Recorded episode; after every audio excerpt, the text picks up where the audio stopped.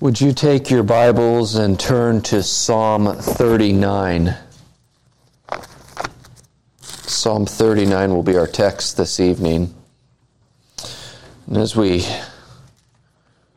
look at this psalm just as an introductory, most commentators uh, agree that Psalm 39 is flowing out of Psalm 38. In Psalm 38, David acknowledged that his sin uh, brought upon him discipline from the Lord, a discipline that was um, a physical discipline, uh, that his body itself was, was being torn apart in God's chastising hand. And so when you get to Psalm 39, there's a reflection upon this that is taking place. In fact, it's, it's certainly a, a reflection because he begins by saying in verse 1, I said, which is in the past tense.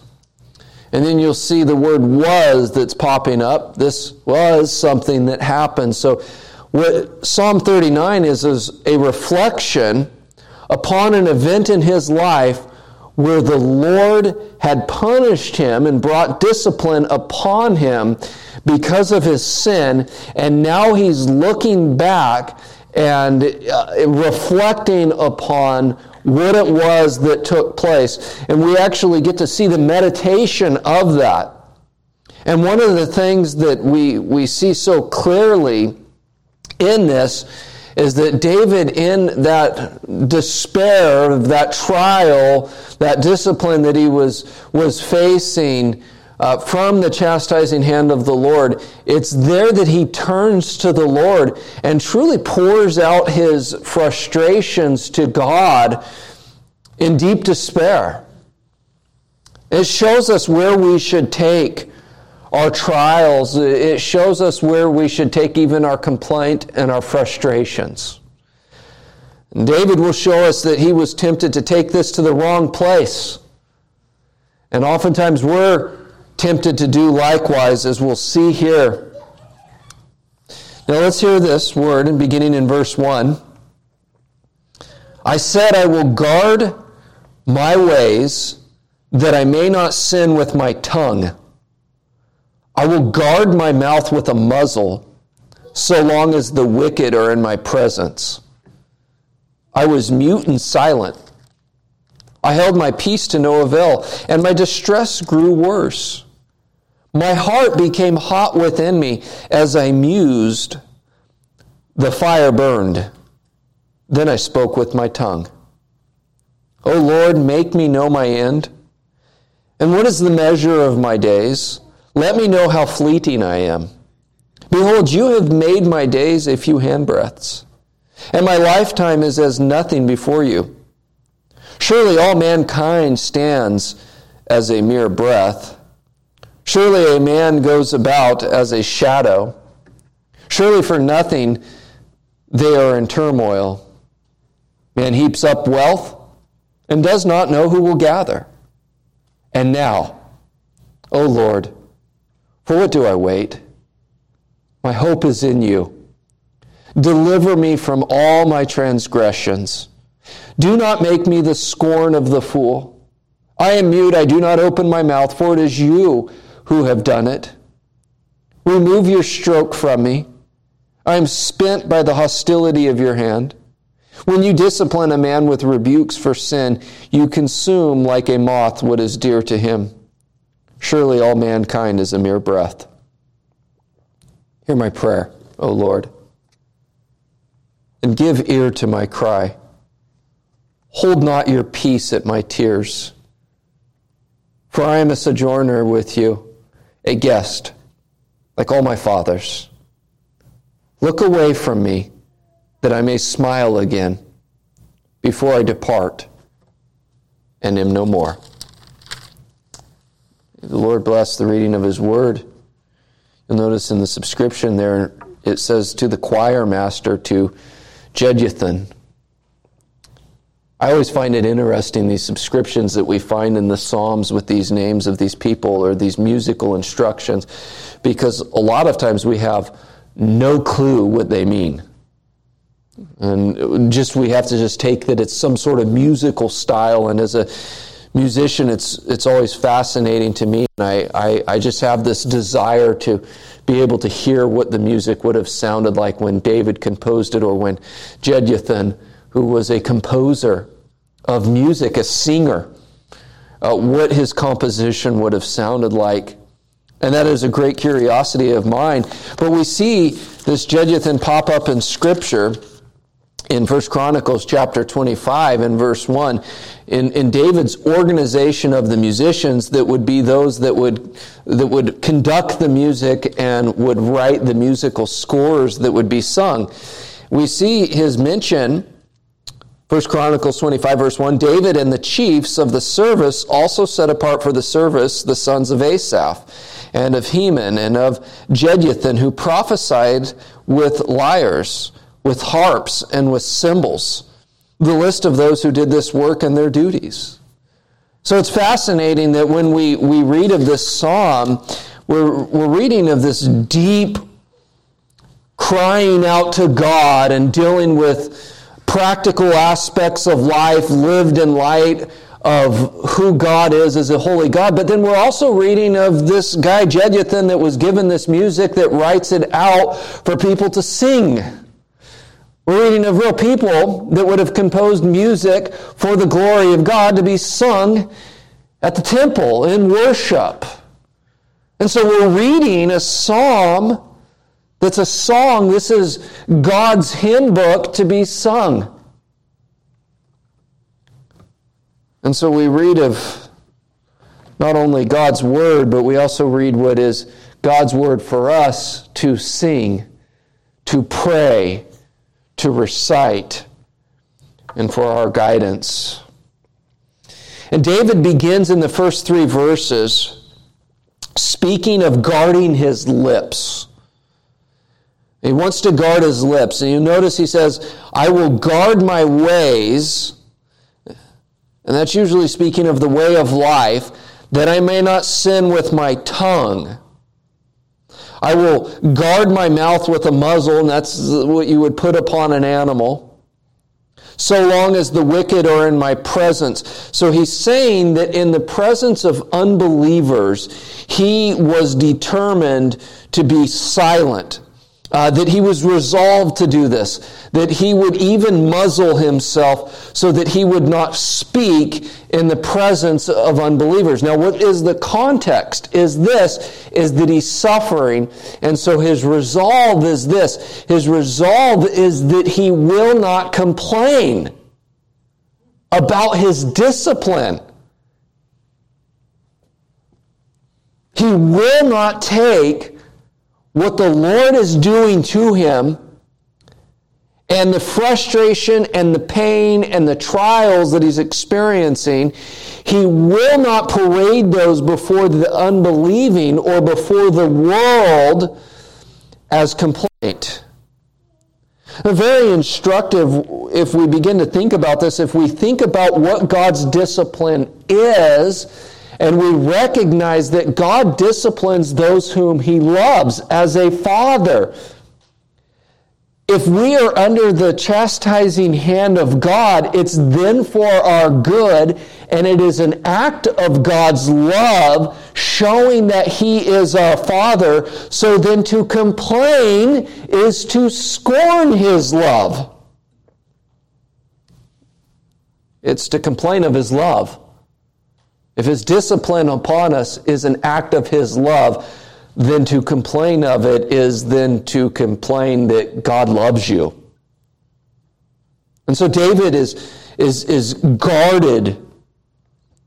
Now, I will say this as you begin to think about this is that there are trials that we go to that, that result in certain types of sins. And here, in trial, what's tied to that is the tongue. And what damage we can do to the witness of Christ to complain in trial before unbelievers. And so he's determined that he will not do that.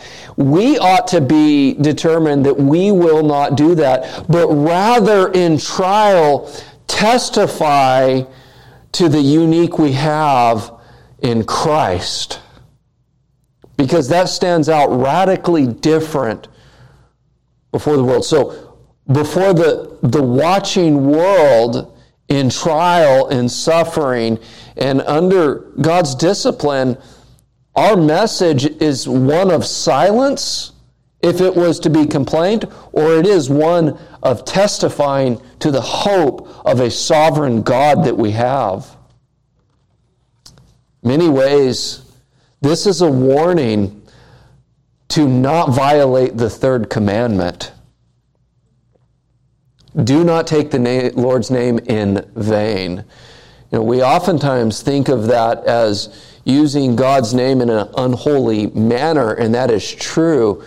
But David bore the name of God as God's anointed king. And if you are here tonight in Christ, you bear the name of disciple for the Lord in heaven. You bear the name Christian. You're part of the sect known as the Way. You're known as that peculiar people called the church. We dare not ever want to ruin our testimony in the midst of trial and take that name that we have been given and violate it. And so David is determined I will guard my ways, I'll put a muzzle on me, and maybe that's what we need to resolve to do at times as well. He says, I was mute and I was silent. I held my peace to no avail, and my distress grew worse. So he's talking about this bubbling up that's taking place inside of him. It's difficult to maintain his silence and it says that his distress it grew worse and so it's that picture of it's bubbling it's continuing to exert pressure on it it's, it's ready to explode and perhaps it's the wicked themselves that were trying to provoke him. Maybe perhaps they were mocking him and he wanted to open his mouth in complaint about this. And so he couldn't handle it anymore perhaps in trial, you've experienced that where it gets to a breaking point. That's where David's at. He cannot handle anymore. So, what does the faithful man of God do when he cannot handle it anymore? And this particular temptation to use his tongue in a sinful way is coming as a result of the distress he's, he's experiencing. So, what does he do? What should we do? Look what he goes on to say in verse 3 My heart became hot within me as I mused, and that mused word is as I sighed. As I sighed, the fire burned. Then I spoke with my tongue. He could not handle it any longer, and so it's going to come out all that was building up inside of him. And so when he speaks, and he opens his mouth, I want you to notice it's not to the wicked. His distress is described as, as a burning sensation inside of him, that his heart is hot, that inner motivation of to, to, to lead us to action is what that means. And so when David can stand it no more, he needs to release or vent all of this inward frustration, but not to the wrong people, lest he sin. I'm going to assume we all have unbelieving friends. I'm going to assume we probably have um, unbelieving family members. I'm going to guess that in our circles of influence, there are those that are unbelieving. You consider how we speak about God's providence in our own lives with them. It's very instructive for us, very convicting. I think of where else we see, I guarded my mouth that I will not sin against you. And this is sometimes what we need to be praying for is that uh, in those moments where we want to share, we don't do it with the wrong people. And that's hard to do. We don't think always like David does. But we need to. We need to stop and consider what it is that our comes out of our mouth communicates to an unbelieving world. We who hold to that absolute sovereignty of God, do we express that belief with unbelieving friends, family, or the world? So, what does David do when he speaks with his tongue? Verse 4 O Lord. He wants to take it to them. He's going to have to put a muzzle on his mouth. He's tempted to take it to the wrong people, but he doesn't. And when he cannot handle it anymore, he's hit, he's hit the breaking point. He goes to God. And he says, Oh Lord, make me know my end and what is the measure of my days? Let me know how fleeting I am. So, three things he asks of the Lord. Let me know how long I'm going to live. How much time do I have left? And when he says, Let me know how fleeting I am, let me know how frail I am, that is, let me know how much time I have left. And so, as you look upon this and you look back to verse 38 and you see David was at the brink of despair, here he's actually asking the Lord, let me know how much time I have left because I'm almost there to the end. And he, and he speaks of life as fleeting, is that his life was frail. Now, typically,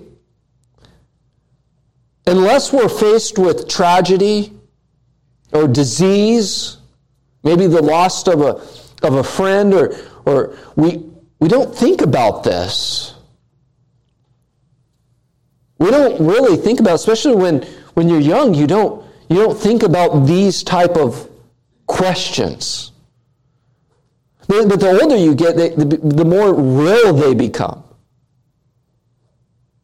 And David, in this point of despair, reflects upon that. Notice what he says. He goes into instruction mode in verse 5. He says, Behold, you have made my days a few handbreadths, and my lifetime is as nothing before you. Surely all mankind stands as a mere breath. And so from questioning God, how much, how much time do I have left? When will my roll be called up yonder? He moves into the introspection of life and he points out to us, really from verses 4 through 6, life is short. We, we know that intellectually. James 4:14 says, "Yet you do not know what tomorrow will bring, for what is your life? For you are a mist that appears for a little, little time and then vanishes." We're, we're aware of that. We grasp that intellectually. But we tend to put it off until you, you really can't. That's where David's at. He can't put this thought off any more. And he says something so interesting that I would not have noticed unless I saw uh, a, a, Hebrew commentator on this. At the end of verse 5, he says something really interesting. He says, Surely all mankind stands as a mere breath. If you translate that literally, it will be this every Adam, every Abel stands. Every Adam, that is Adam the man, every Abel, that is the son of Adam, stands, and you can insert before God. Well, think about the flow of thought here. How David is actually tracing this idea of the brevity of life to the biblical narrative of creation and what took place there. What, what happened is Adam was given life, God breathed the life into him and was going to get, be given the garden and he could live there eternally. But he sinned, and sin brought death, and his son had a very short life. You think of the 900 some odd years that Adam lived, we think that's a long time. That was 900 years of living with the consequences of sin, which resulted in death. And having to see his son Abel tragically killed by Cain. It's a reminder that sin brought death into this world. And why do we see tragedy? Because sin brought it into this world. Sin brings death. And if we if we, we question that, we just look around and David had to just look back to creation and see, well, Adam was given life, but he sinned and the shortness of life and how tragic it can be. He continues to reflect upon this by saying, Surely a man goes about as a shadow, and then that could be this is that it's an image or a purpose. But the imagery of what he's saying in this poetic language is that we walk around like a shadow going about life. And you see what we do in going about life. He says it at the end of verse 6 Surely for nothing they are in turmoil. Man heaps up wealth and does not know who will gather it. It, it rings of other poetic language we read in the Bible. And that is this is that we just go about life with our day to day activities without really ever stopping to think about it. We're, we're toiling constantly and all that we worked for, we, once we're gone, uh, you know, we don't even know what's going to happen to it. When you think of all the things that are precious to us now, I think of the precious things that I have. They're so valuable to me. What will happen to them when I'm gone? Well, I won't care. I won't care what will happen to them. But right now I do. Right now I, I take a treasured possession over things. And Psalm 49 says, For he sees that even the wise die, the fool and the stupid alike must perish and leave their wealth to others. This is a fact of, of life. The preacher of Ecclesiastes says in chapter 2 verse 16 for of the wise as of the fool there is no enduring remembrance seeing that in the days to come all will have been long forgotten. How the wise dies just like the fool. So i hated life because what is done under the sun was grievous to me. For all is vanity and a striving after wind. I hated all my toil in which I toil under the sun, seeing that I must leave it to the man who will come after me. You ever watch those those interviews where someone goes out on the street and asks just an utterly ridiculous question and to watch people and how they respond to it? You know, they'll say something ridiculous like George Washington's now our vice president. What do you think of his his work? And people are talking and not realizing, showing their ignorance. But if we went back 200 years ago, every single one of us, without question, would have known who he was. But, he, but even someone who was our first president of this country and such a remarkable individual is forgotten.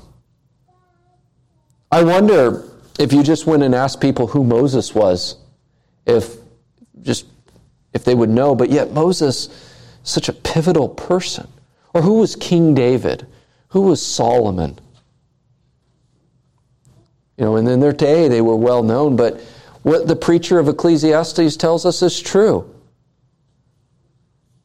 One day, they'll be forgotten.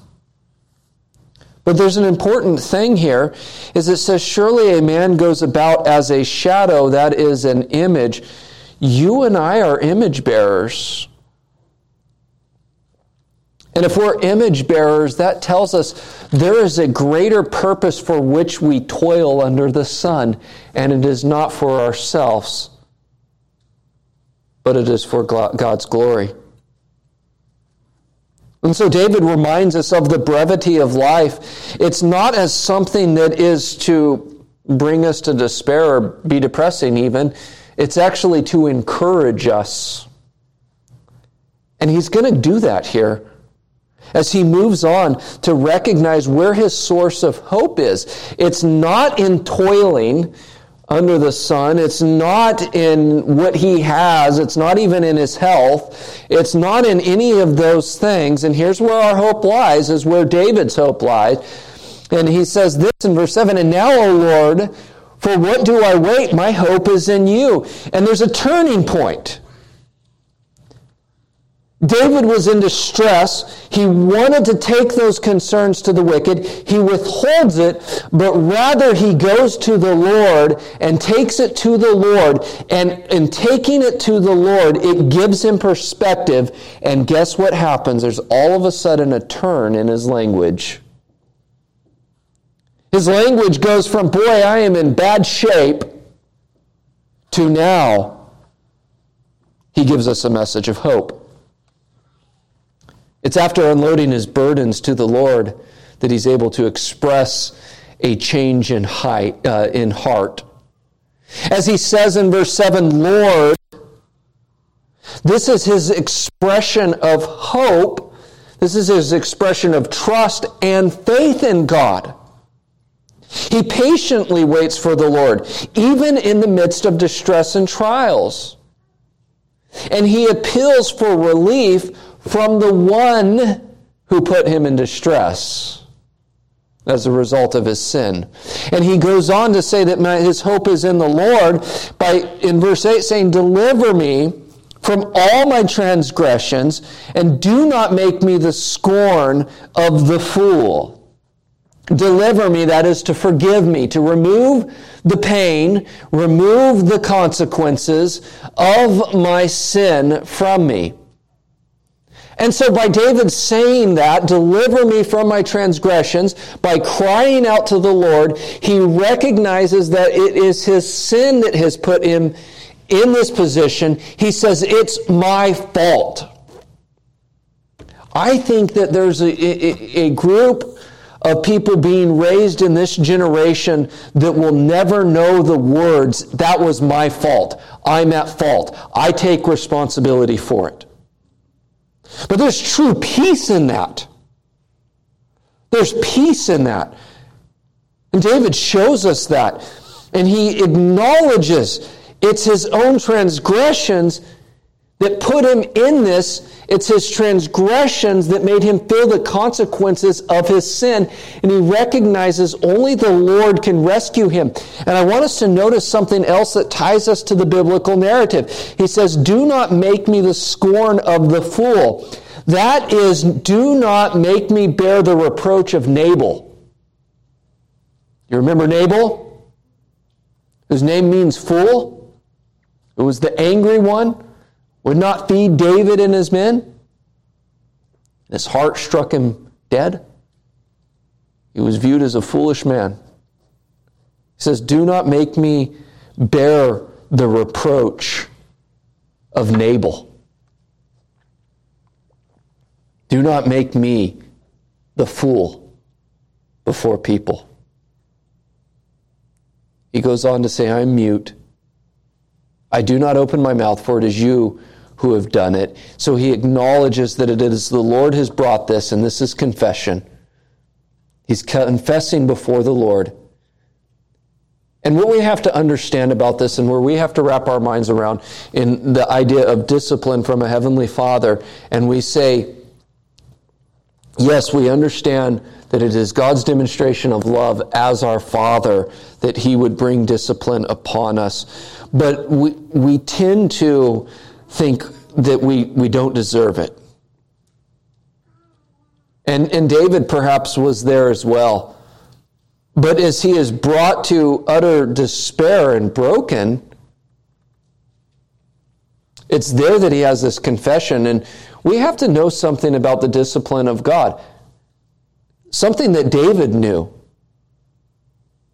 God is holy, God is just. And any trials that David faced, he recognized were the result of sin. Might not have always been his sin, but it's the result of sin. Because if there wasn't sin in the picture, would there be a need for discipline? No, so there's sin at the root of something.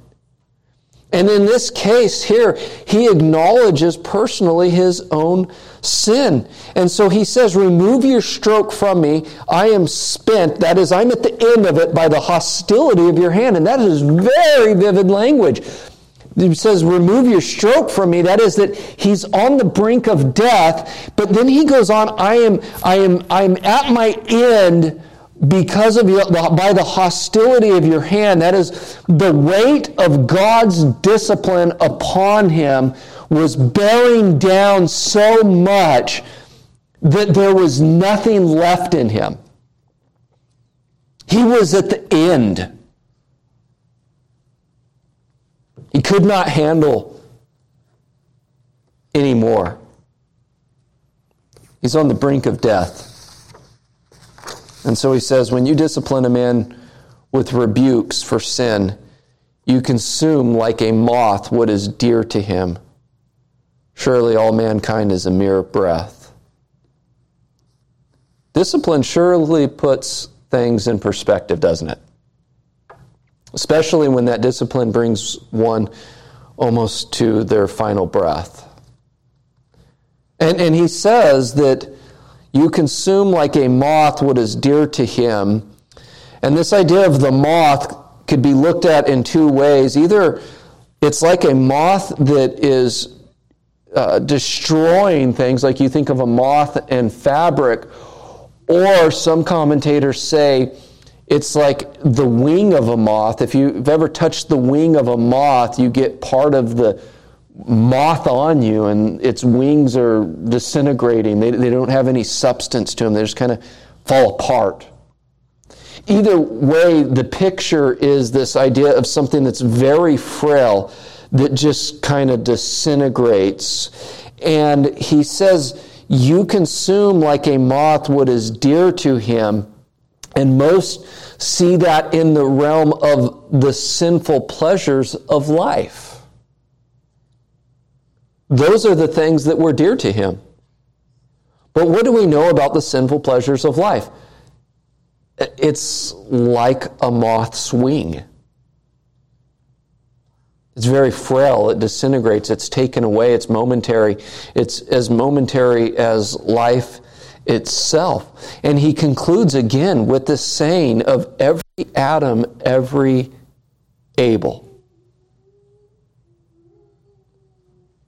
Again, Adam's somewhere around 900 years of life, when you look at the grand scheme of it, was relatively short.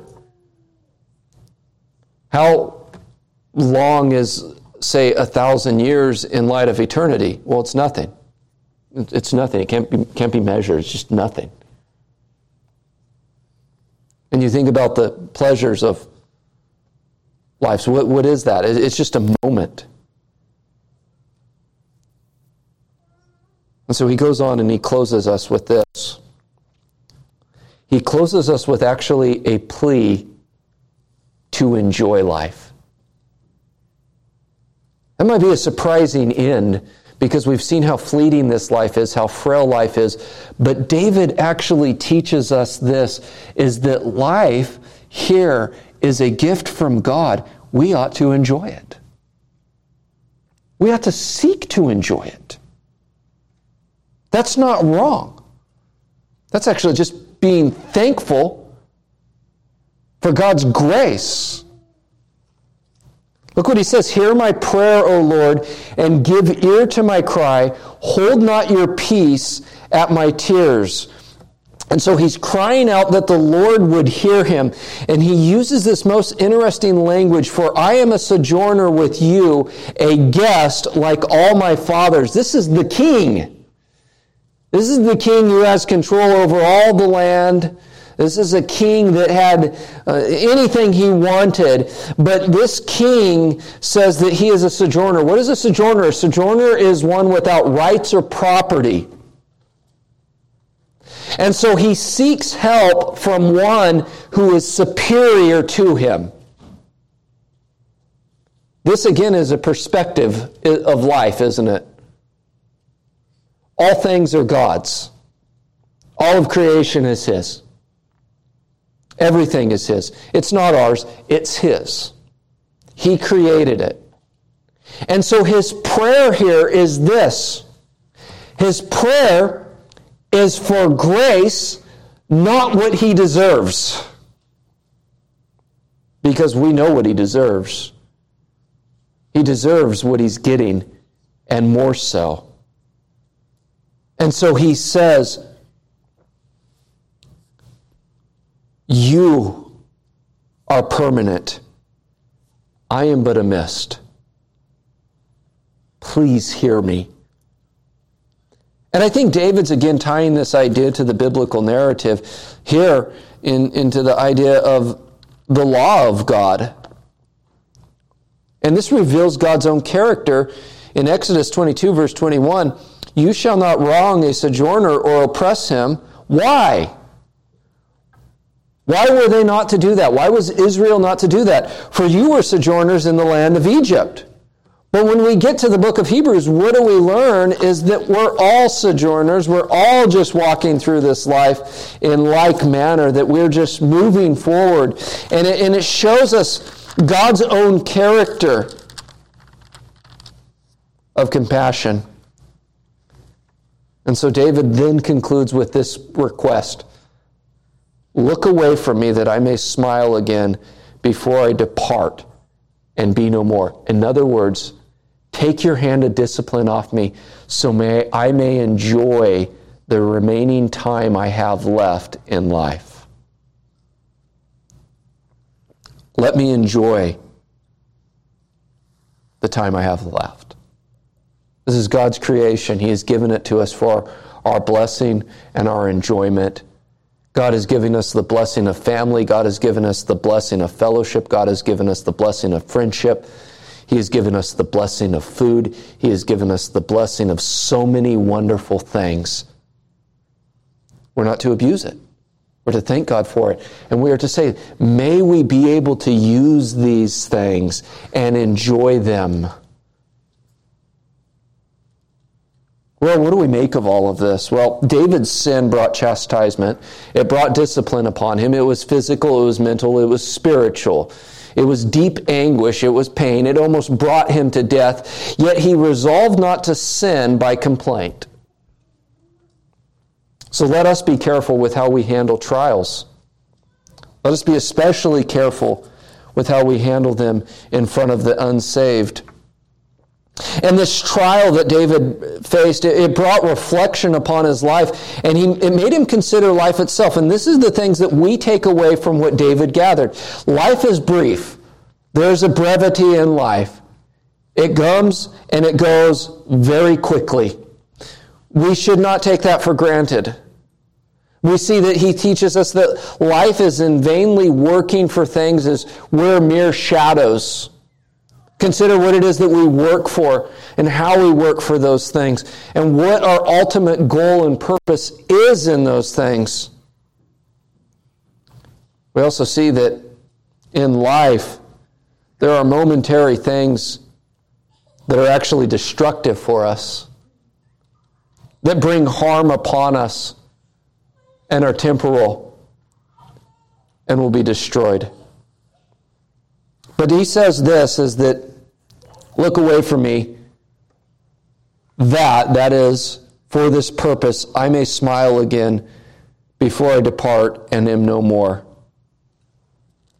There is a fullness of life that we desire. Jesus in John chapter 10, verse 10 says, I came to give them life and give it more abundantly. You can only experience the fullness of life. The experience that Adam had in Eden is only given back to us in Christ. In Christ, everything that's lost in Adam is restored. So, the fullness and the wonderful joys and peace and contentment that you have in life, they're only experienced in Christ. And here's why David's fear was that he would speak before the wicked and thereby sin. But there's one greater than David that actually before the wicked was silent. In Isaiah 53 7 says, He was oppressed and he was afflicted, yet he opened not his mouth like a lamb that is led to the slaughter, and like a sheep that is before its shearers is silent. So he opened not his mouth. David's greater son was silent before those who would execute him. And in him, because he was silent, because he did not open his mouth, we may experience the smile and joys of this life even now, because in Christ we have a fullness of life. Our eternal life is present, it is now. And we may enjoy it in Christ and in Christ we may enjoy it because the chastisement laid upon him was laid upon him so we may experience the fullness of life now and in eternity. There was only one that was silent before the wicked, and that was the Lord Jesus Christ. Heavenly Father, we thank you for your great mercy that we have and we receive in the Lord Jesus Christ. We are reminded of the brevity of life, but we're also reminded of the great joy you give us in this life and the great hope we have of what comes in eternity. May we set our hope upon the Lord Jesus, set our hope upon that which you offer by your free grace. It's in Jesus' name we pray. Amen.